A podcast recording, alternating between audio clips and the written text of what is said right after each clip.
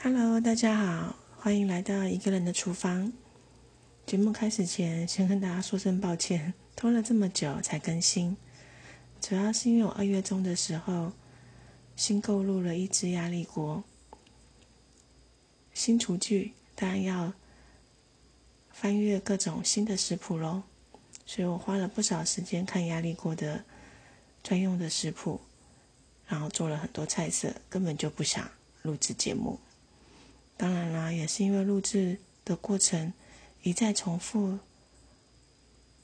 播放，然后录音，总觉得有点麻烦，所以这次尝试了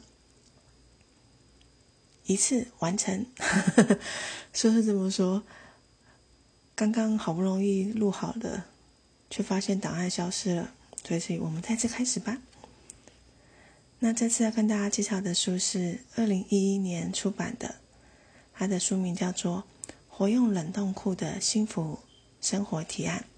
书名听起来很八股，但是内容毫不含糊，甚至有点太丰富了。老实说，翻阅完我只记得冷冻食材这四个大字，而落实在我的厨房生活最大的改变就是我的肉品购入后一定会依照每次嗯，使用的分量做分装 才, 才冷冻。但书中的内容不仅仅是如此，甚至在很多年以后，当我拥有了自己一个人可以使用的冰箱后，我经过二手书的平台购入，才发现里面的内容包罗万象。以我自己为例，我在某一年的六日，我有安排去上课，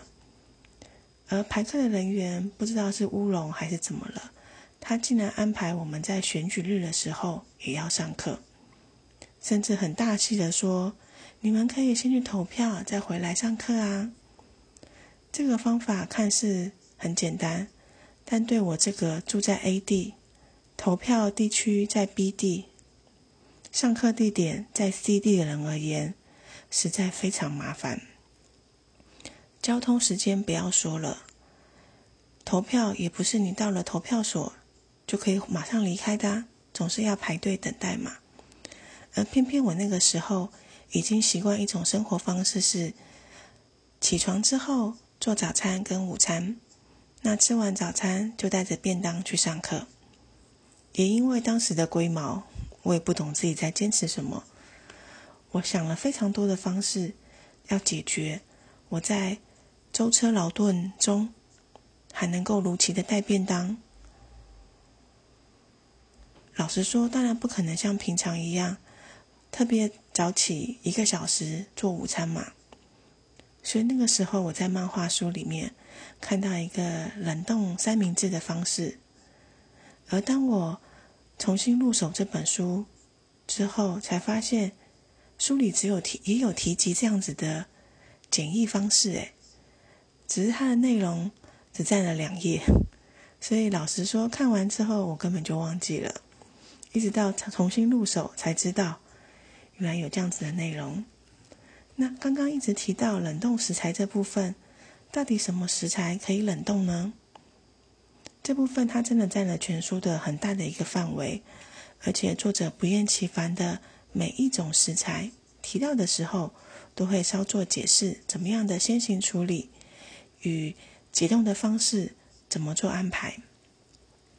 这一点对我真是获益良多。像蔬菜类，包含小松菜、高叶菜，或是一些比较坚固的豆类、根茎类、玉米、香菇、蒟蒻，都是可以冷冻的。当然叶菜类的部分比较有所局限，但是这么多刚刚提到的蔬菜都是可以先行冷冻保存的哦。这样是不是让我们可以从放在冷藏库的慢慢枯萎的蔬菜地狱里面逃脱出来呢？那更不要提大家常常听到的肉类啊、鱼类啊，或是一些加工肉品，都可以这样做冷冻保存。那作者也很厉害的说到，以他的个人经验，他连鸡蛋、乳制品、面包、米饭、日式甜点或者酱菜、一些新香料等等，他都是有提供他的冷冻方式哦。当然有些食材它冷冻之后你再做烹调，口感一定会跟你生鲜下去直接做烹调有所差异，这部分我觉得就见仁见智。以我这个懒人而言，能够减少我每一次料理就要从头洗、切蔬菜各种食材的这种方式里逃脱出来，我是蛮欢迎的啦。少少的口感的不同还在我可能可以接受的范围内，但是每个人的接受度不同，所以如果你有兴趣的话，你可以少量试试看你能否接受。但就我自己而言，先把食材冷冻保存之后，真的大大加快了我每次料理的速度。怎么说呢？因为各类食材都已经依照我每一餐的分量分装冷冻好了，那其实刚刚提及的食材大多数都不用解冻，你在料理的时候直接下锅煎煮就可以了。所以我当我回家想要吃饭的时候，我会在思考的就是我要吃什么蔬菜，冰箱里有什么样的蔬菜。那肉类的部分呃，也很简单，单纯的煎或是烤。那蔬菜嗯、呃，跟肉类一起拌炒或是简单的水煮就可以很快速的，至少二三十分钟之内就可以有一顿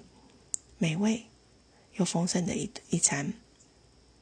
这也是我一个人的厨房走了这么久发现到让自己最轻松的方式。那更不要提有时候半夜想吃个泡面，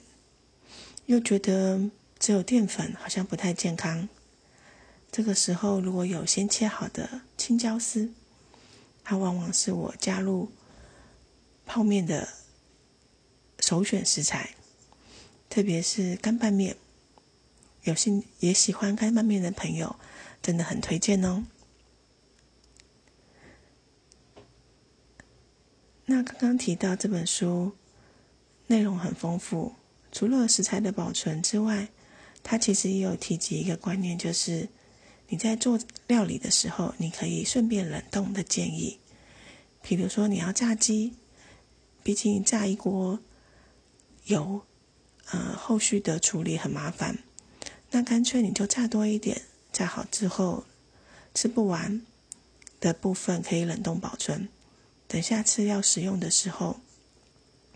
就算零食或是你很饿等不及这么久，但是冷冻库里就已经有料理好的菜色，简单的解冻或是重新再烹调，不失为 一, 一餐的方式。那更不要提里面还有分享一个一星期的菜单，但老实说我这么懒的人我从来没有参考过。同时它也有提供一些冷冻库啊、微波炉的清理或是使用的方式。老实说，这也是当我再次入手这本书的时候，把它当成一个工具书在使用。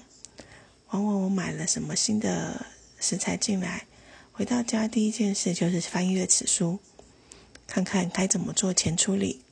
然后再依自己的使用分量去做冷冻保存。在这边想跟大家小小分享作者在序里面提及的一段话。作者说，没有善加利用的冰箱，一打开来通常会是这种情形，看不到冰柜里的最里层堆满了各种到期的调味料，蔬菜不是微腐了，就是冷冻库里塞满不确定内容的肉品。如此一来，根本不可能有效率的烹调食物或是控制食材费用的腐烂吧。冰箱不是储藏箱，而是使用处。正因为它是每天都用得到的东西，所以如果多下一点功夫，就能让每天的料理变得更轻松，并且避免浪费食材。这段话真的是我家里爸妈平常的写照，但老实说，长辈的坚持跟他们喜欢的方式，你无法动弹，那就改变我自己吧。也因为这样，开启了我对冰箱的重新检视跟使用的方式。希望这本书也能够带给你同样的新世界。那下一集我们再见喽，拜拜。